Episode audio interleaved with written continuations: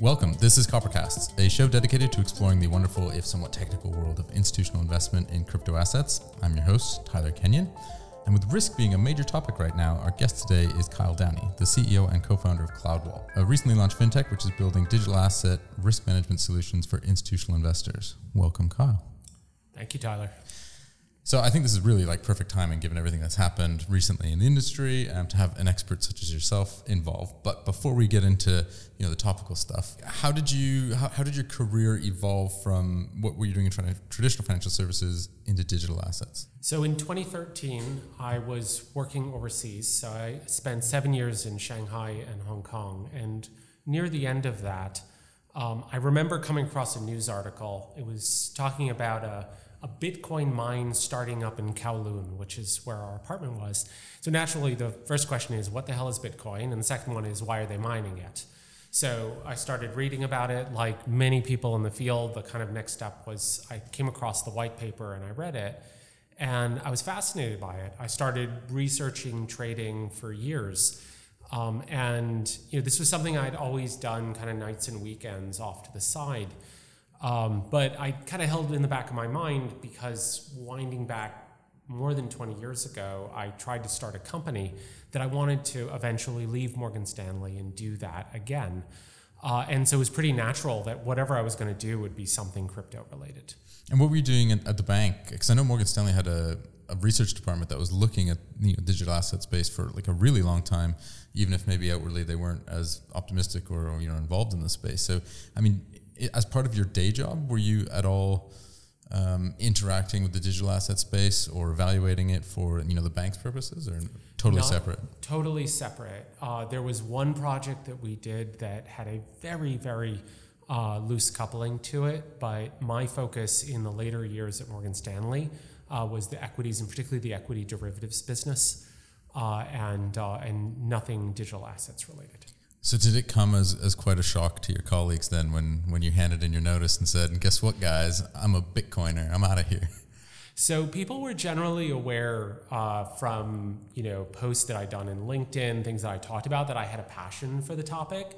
I did have one very senior managing director look at me as I was almost on my way out and say, you know, if I had to guess one person who would do this, it would not have been you. I wasn't sure how I felt about that. Well, it's a chance to prove them all wrong, I guess. That's right. Um, so then, what led to like? How did you found CloudWall? And is CloudWall the first thing you've done since leaving the bank? Is that what That's you left correct. for? Yeah. So, at the tail end of the pandemic, my family spent the summer in New Hampshire, which is where I grew up. Uh, so we were we were by the sea for a month. Um, for the previous year due to the pandemic, I had almost checked out of dealing with digital assets and crypto. And during that month, I started looking into it again. Interestingly, I had a sales call with Copper at the time. It's one of the first business related calls that I did that summer um, uh, to learn a little bit about what you guys do.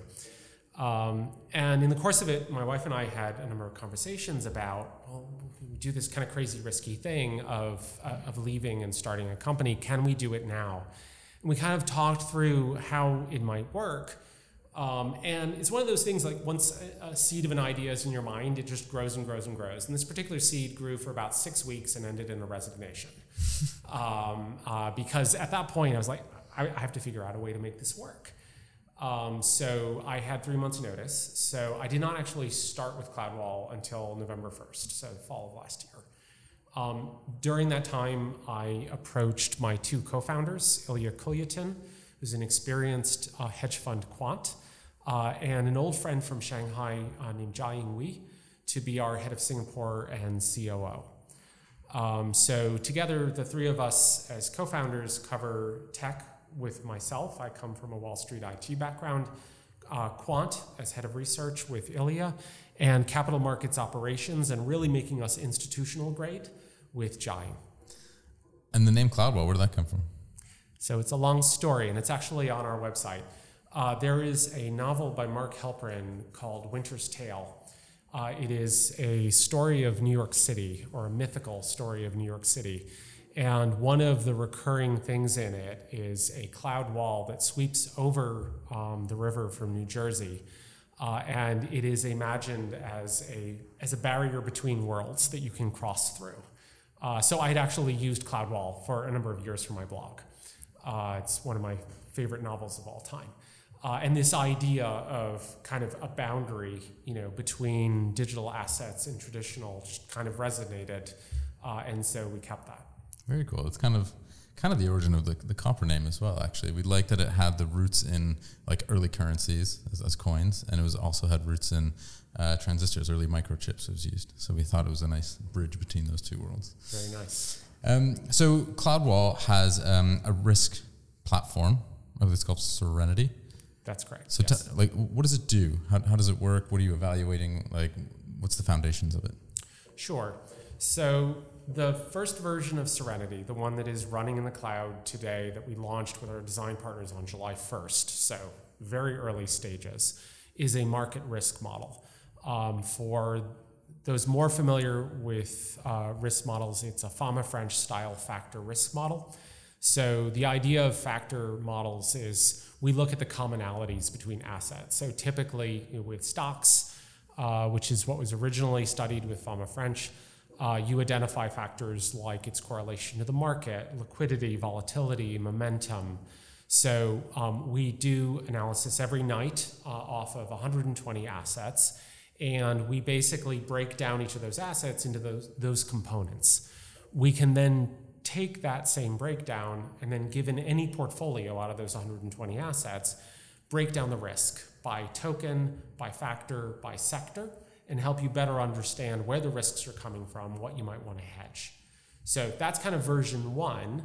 Uh, but the vision for the platform is really risk as a service. So the ability to offer many types of risk models to CeFi and DeFi participants. So market risk, liquidity risk, smart contract risk, mm. thus the interest in stable coins mm. um, uh, and, and their effect on, uh, on DeFi protocols. Uh, but we're really looking to look at the broad spectrum of risks that institutional investors could face. And with the, the 120 assets in, in V1 they've got now, those are pure like crypto assets or? They are all pure crypto assets. Um, so roughly taken from you know top by market cap, um, plus conversations with prospective clients and our design partners to make sure we have full coverage for their portfolios. However, we quite consciously use digital asset rather than crypto mm. because we're interested in risk for anything tokenized. Mm-hmm. So it could be a fractional NFT representing a piece of real estate or even an intellect, piece of intellectual property. Um, so we would like ultimately to embrace you know risk for any tokenized asset because you know part of the vision of the company is that all assets will eventually be digital assets. And so we think they're going to be subject to risk management by Serenity, even if the underlier is a stock or a bond or a mortgage. Uh, how like as an observer of the space for quite a while, you've seen its growth and its adoption how far away do you think we are at this point from you know that fractional ownership by an NFT or you know some real asset being represented on a blockchain that can be plugged into Serenity? So, I, this is actually one of the first things that I wrote about with starting of the company with uh, an essay called "The Blockchain Economy." So I am maybe a little bit more pessimistic than most about the timelines. So I think the big story is in the 2030s. So still perhaps over a decade from now.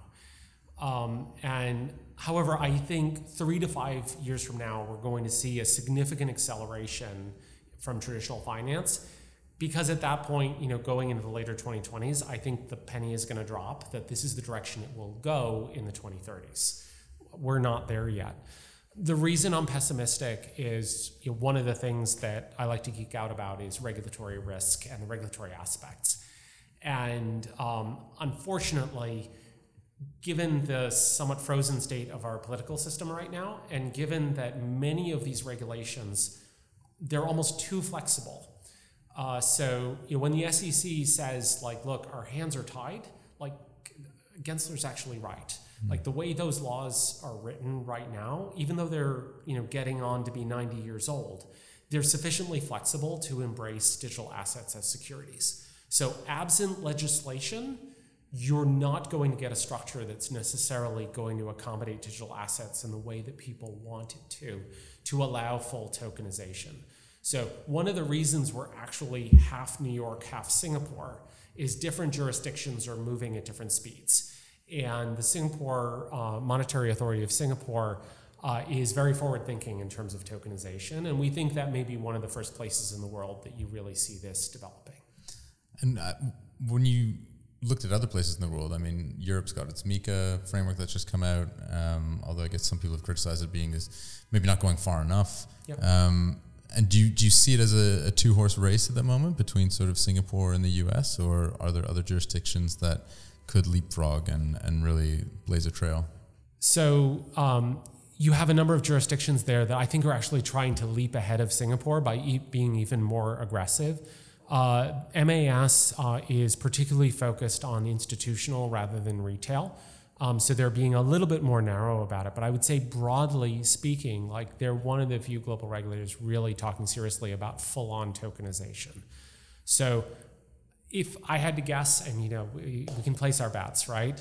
You know, the sequencing that I'm expecting is Singapore in the Middle East, probably followed by the UK and Europe not mm. far behind, US trailing, and then China at the end of all of it.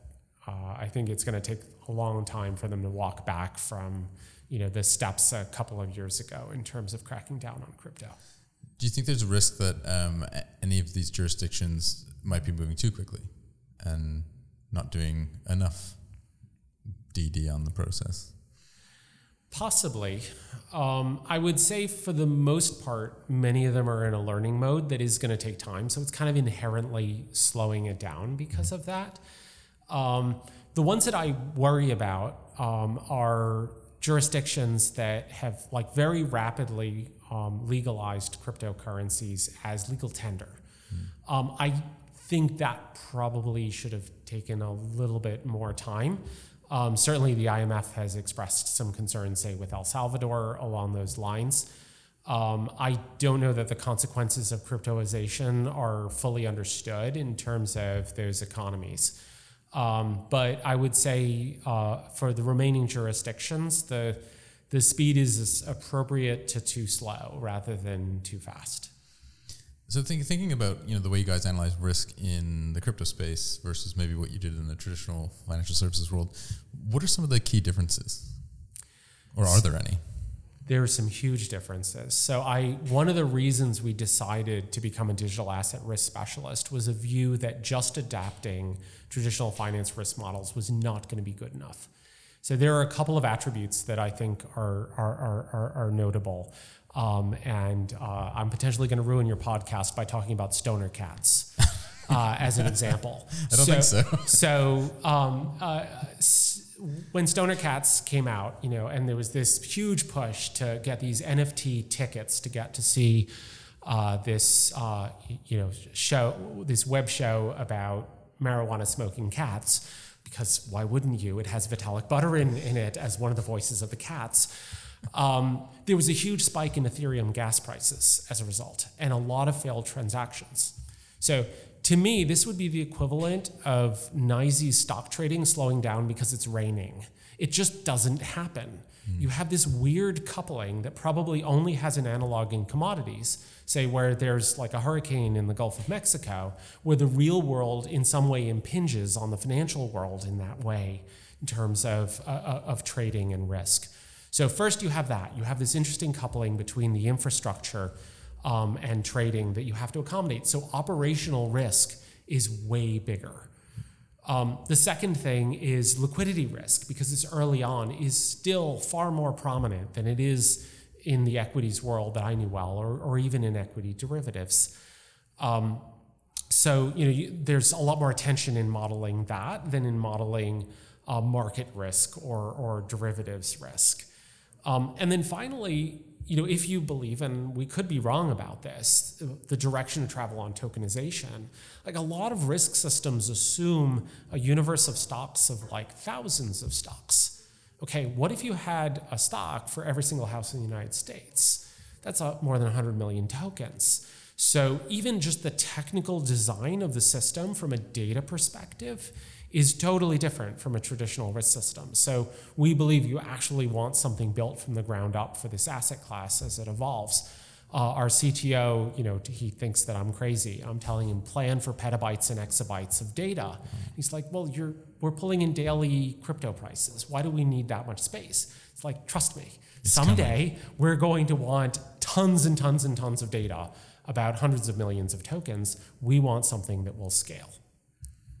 And someone once told me risk was boring, and now we're talking about stoner cats and tokenizing every house in America. So things things must have changed. Um, so in your show and tell segment, which you did for us, we talked a little bit about the risks around stablecoins. Obviously, they have a huge use case with the, the growth and the prevalence of DeFi.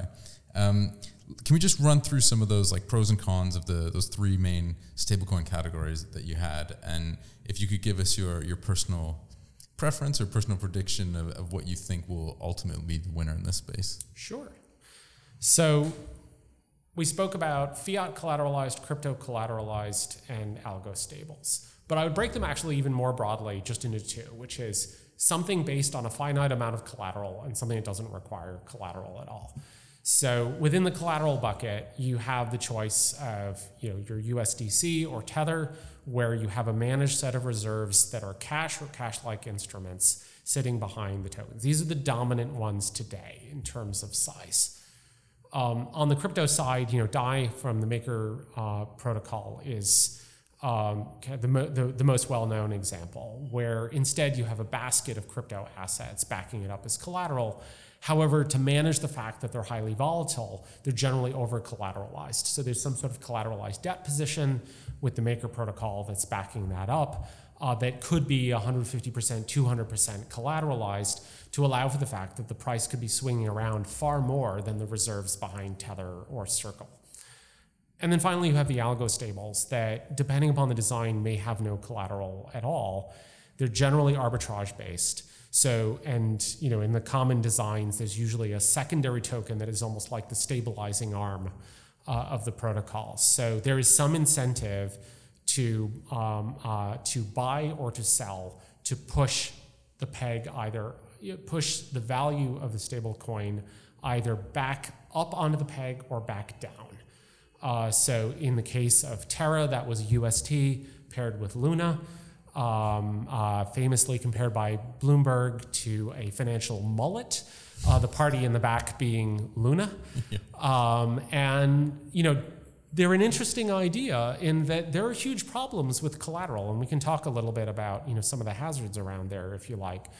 Um, and you know the great thing about the algo stables is they just eliminate the collateral problem entirely by substituting arbitrage. But another risk comes in, which is that stabilizing protocol. Um, you need people to be willing to trade on both sides of it. So there's liquidity risk actually embedded in that. And what we saw was effectively a nonlinear response. So UST is like a penny or two above the peg. Okay, people are incentivized, they trade and push it back. It's a penny or two below, it's fine. Okay, give it a really strong whack and knock it 20 cents off. Well, now something interesting starts to happen. Now there's actually some potential concerns as more and more Luna is minted um, that it's becoming hyperinflationary. And now people don't want to trade. So instead, you had Luna Foundation Guard going in with their Bitcoin collateral, desperately trying to reinforce the peg. And that's where you come into the big problem with collateral, which is that it's finite. People know it's eventually going to run out. And so there's some point at which the peg will just fully break because you can no longer back it up. So, um, so you might say, okay, I feel better if someone is managing collateral for me. You know, I put a dollar in, I take a dollar out. And the news last week with Tether kind of shows some of the hazards of that.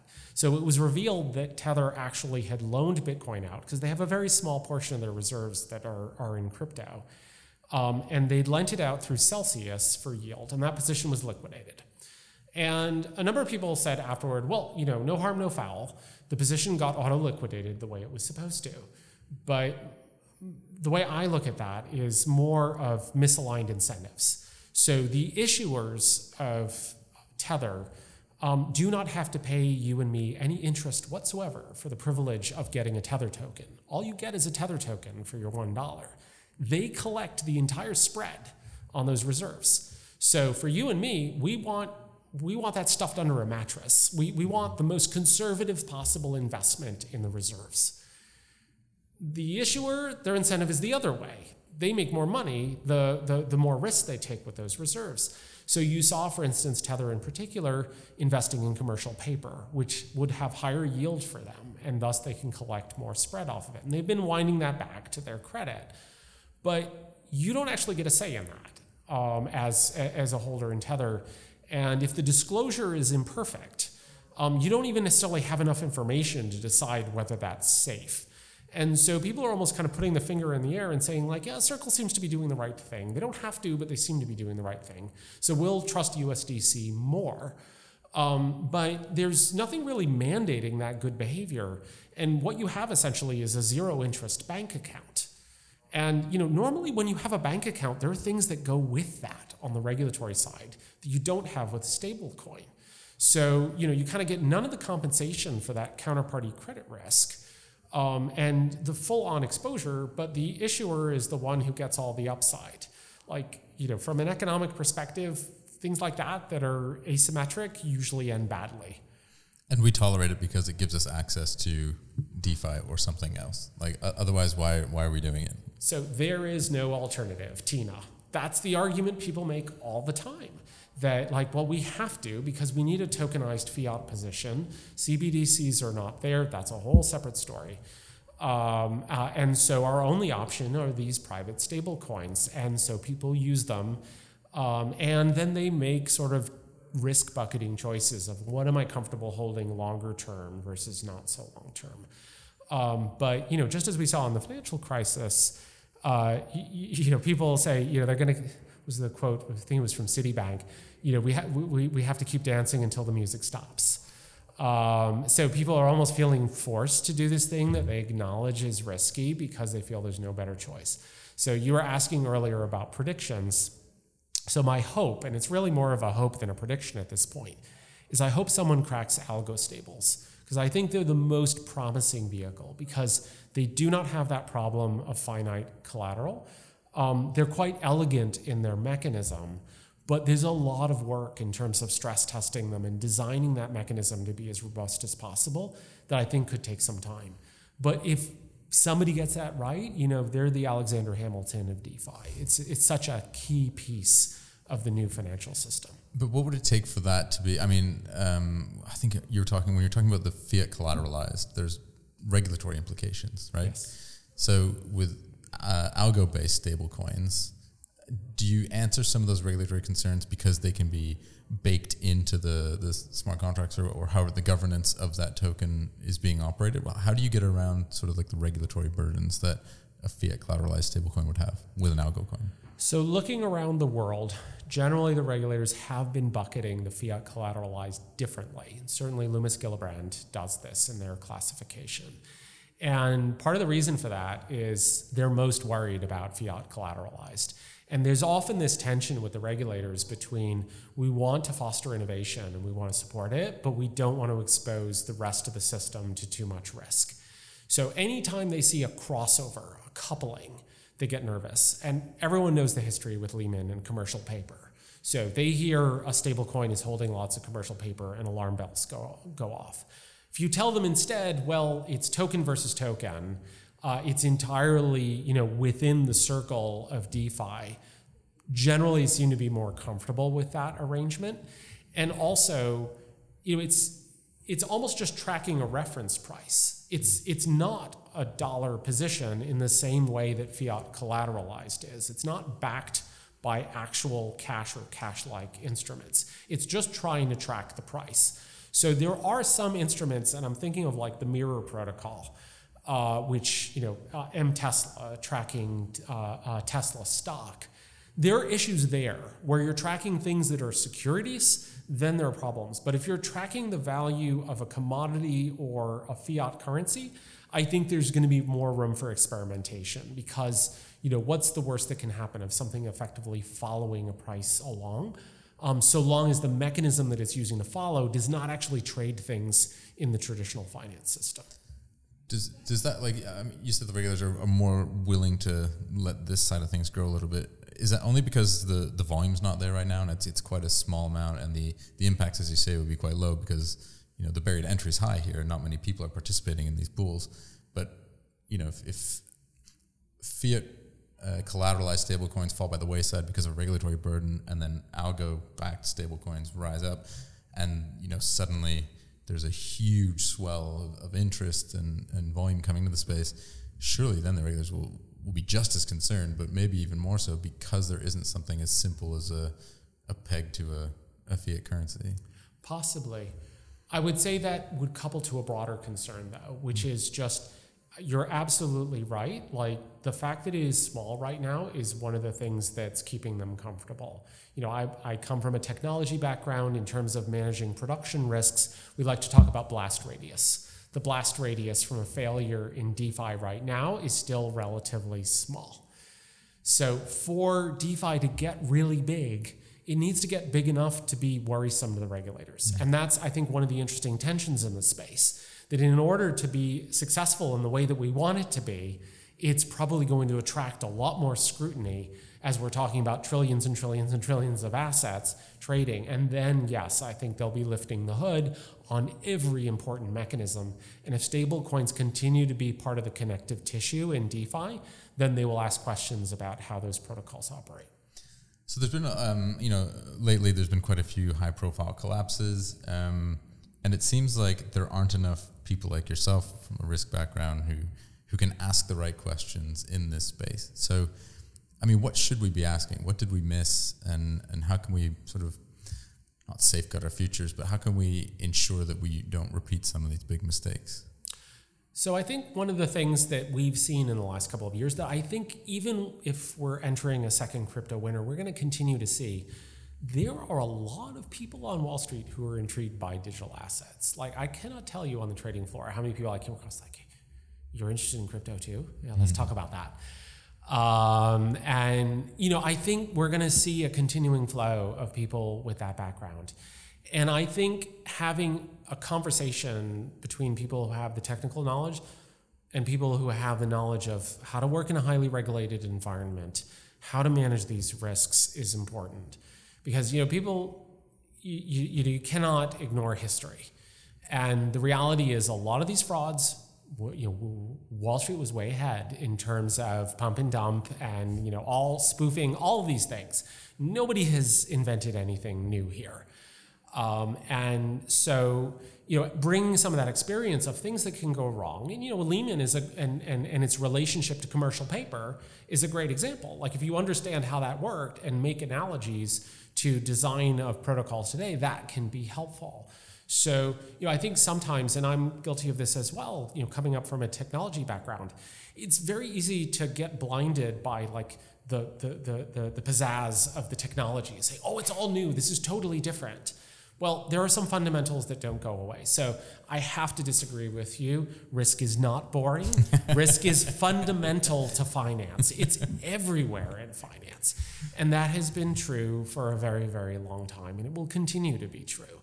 So, you know, people coming in with those different perspectives and mixing in uh, with the ecosystem, I think is healthy. Um, I hope when those, you, you know, players, whether on the regulatory side or on the trading side, come in, you, I hope the conversation goes both ways. That it's not just reproducing traditional finance on a different technical substrate. There are real opportunities to make it more efficient, to make it better, and possibly even from a risk perspective, better.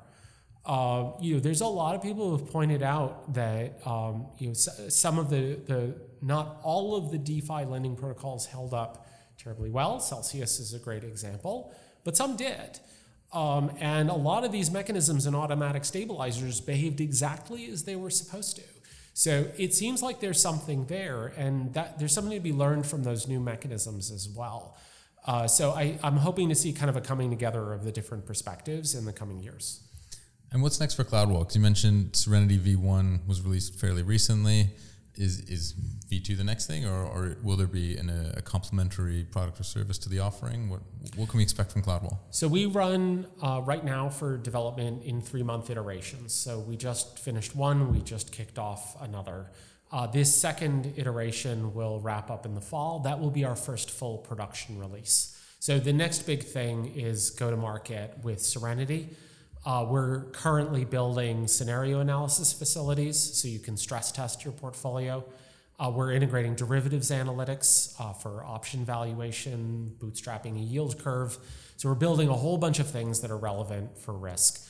Uh, and then moving on, we'll be going on to liquidity risk and DeFi risk and so on. So, you know, we're building a general risk platform. It's really the work of years to build that full suite of tools and models. But we think by this fall, we're going to have something that's very interesting to institutional investors for helping better understand and manage their risks. Excellent, Kyle. We, we wish you a lot of luck with the launch uh, and we'll follow it very closely. But before we let you go, we ask about uh, 10 questions to everyone. If you wouldn't mind running through our little quick fire round. Sure. Cool. So, um, where do you see the crypto industry, digital asset industry, in one year versus 10 years? One year from now not substantially change. People often in technology overestimate, as Bill Gates said, you know, what's going to happen next year and underestimate five years from now. Mm-hmm. And I would concur with that when it comes to digital assets. People are substantially undergunning how radically different it is going to be 10 years from now. And if I had to pin one thing up for 10 years from now, it's that regulatory framework for full tokenization will be in place. If you could change one thing about the industry today, what would you change? I'm going to get in trouble if I answer this one. um, I wish there was a little bit less ideology and a little, uh, a little more openness to a range of ideas. Um, there are a lot of people in the industry, and I'm one of them, who are super excited about the potential for decentralization uh, there is an undercurrent that any suggestion of anything a little bit central, a little bit regulated, that's the devil stuff. Um, I think that's unrealistic, and that gets in the way of actually having trillions of trillions of dollars of assets on the blockchain. Is there a piece of technology in your own life that you couldn't live without? Uh, my iPad for reading My Economist. Not on a Kindle, on an iPad. Interesting. Okay. Um, what does your weekend look like? If you get some time off, what are you doing? So they say about being uh, the CEO of a startup that you have tremendous flexibility. You can work any 100 hours a week that you like. so it's a lot of work, uh, but when I'm not, I'm walking our dog. What kind of dog? She's half Whippet, half German Shepherd. Oh wow, fast then. Fast, smart, high energy. Okay, um, you, I don't know if you're film buff, but do you have any movies that you could watch over and over again and never get tired of? No, not really. I, I, I'm more of a read a book once, watch a movie once guy. Fair enough. Do you have any catchphrases or mottos that you live by? Uh, no, not particularly. Uh, I don't know if you're on Twitter, but um, do you have anyone that you recommend we follow on Twitter? Um, I'm not. There's this split in crypto, like the LinkedIn crew and the Twitter crew, and and and I'm not as much on on the Twitter side. We, we can augment this for you. We can say who should we follow on LinkedIn then. if you're trying to get out of answering that, you failed. um, so yeah, no, I I uh, I don't. Uh, as you guys mentioned before uh, on uh, on Telegram, I think you guys actually do the best recap for news. Uh, so thank you to Copper for that. I tend to be a bit of a magpie. I, I, I look at lots of different things. I have no one person who I'm constantly following. What was the last thing that surprised you? so I opened my email and saw that you guys were recording a two minute segment before, which had to be scripted, which I'd missed. that was like the biggest surprise of the last 24 hours. You did very well to accommodate our request, so thank you. Okay, who's the next guest we should have on our show? So you should invite Jasmine Burgess from uh, One River Asset Management. I had a fabulous conversation with her. She's incredibly busy. You'll have a hard time getting her, uh, but uh, you would not regret it. Maybe if she hears you recommended her, then she'll come in for us. Okay, last question, and then we'll set you free. Uh, if you somehow got to meet Satoshi, but you only got to ask one question, what do you want to know? I think I would most want to know what was your vision for the end state? Because there are hints in the white paper, there are hints from some of the writing of a fairly radical view of where things were going, many, many years in advance of how it all played out. And I would have loved to hear what they thought about, you know, where does this ultimately go? I think we would all like to know that we could place our bets. Yes. Kyle, thank you very much for coming in. I've enjoyed this conversation. I have as well. Thank you. And to our listeners, if you haven't already seen Kyle's show and tell video, please go to our YouTube page or you can find it on Twitter at CopperHQ or find it on the website, copper.co forward slash insights. There you can also sign up for our newsletter, which includes links to all the week's top stories, as well as any updates from the wider team here at Copper. Or, like Kyle suggests, you can follow us on Telegram. If you've enjoyed listening to the podcast, please make sure to give us a good review in whichever streaming platform you're using. If you want to get in touch, you can always reach me, Tyler, on Twitter at CryptoTSK, or you can email me directly, tyler.kenyon at copper.co. If you'd like to be a guest on our show, or if you know someone who should be, give us a shout. We're here to talk all things institutional crypto. And of course, this show is only made possible because of the technical and creative wizardry of Tallyspear, with support from Maley Mountfort, Eva Lila, and Kate Light. New episodes come out weekly, and in the meantime, stay safe.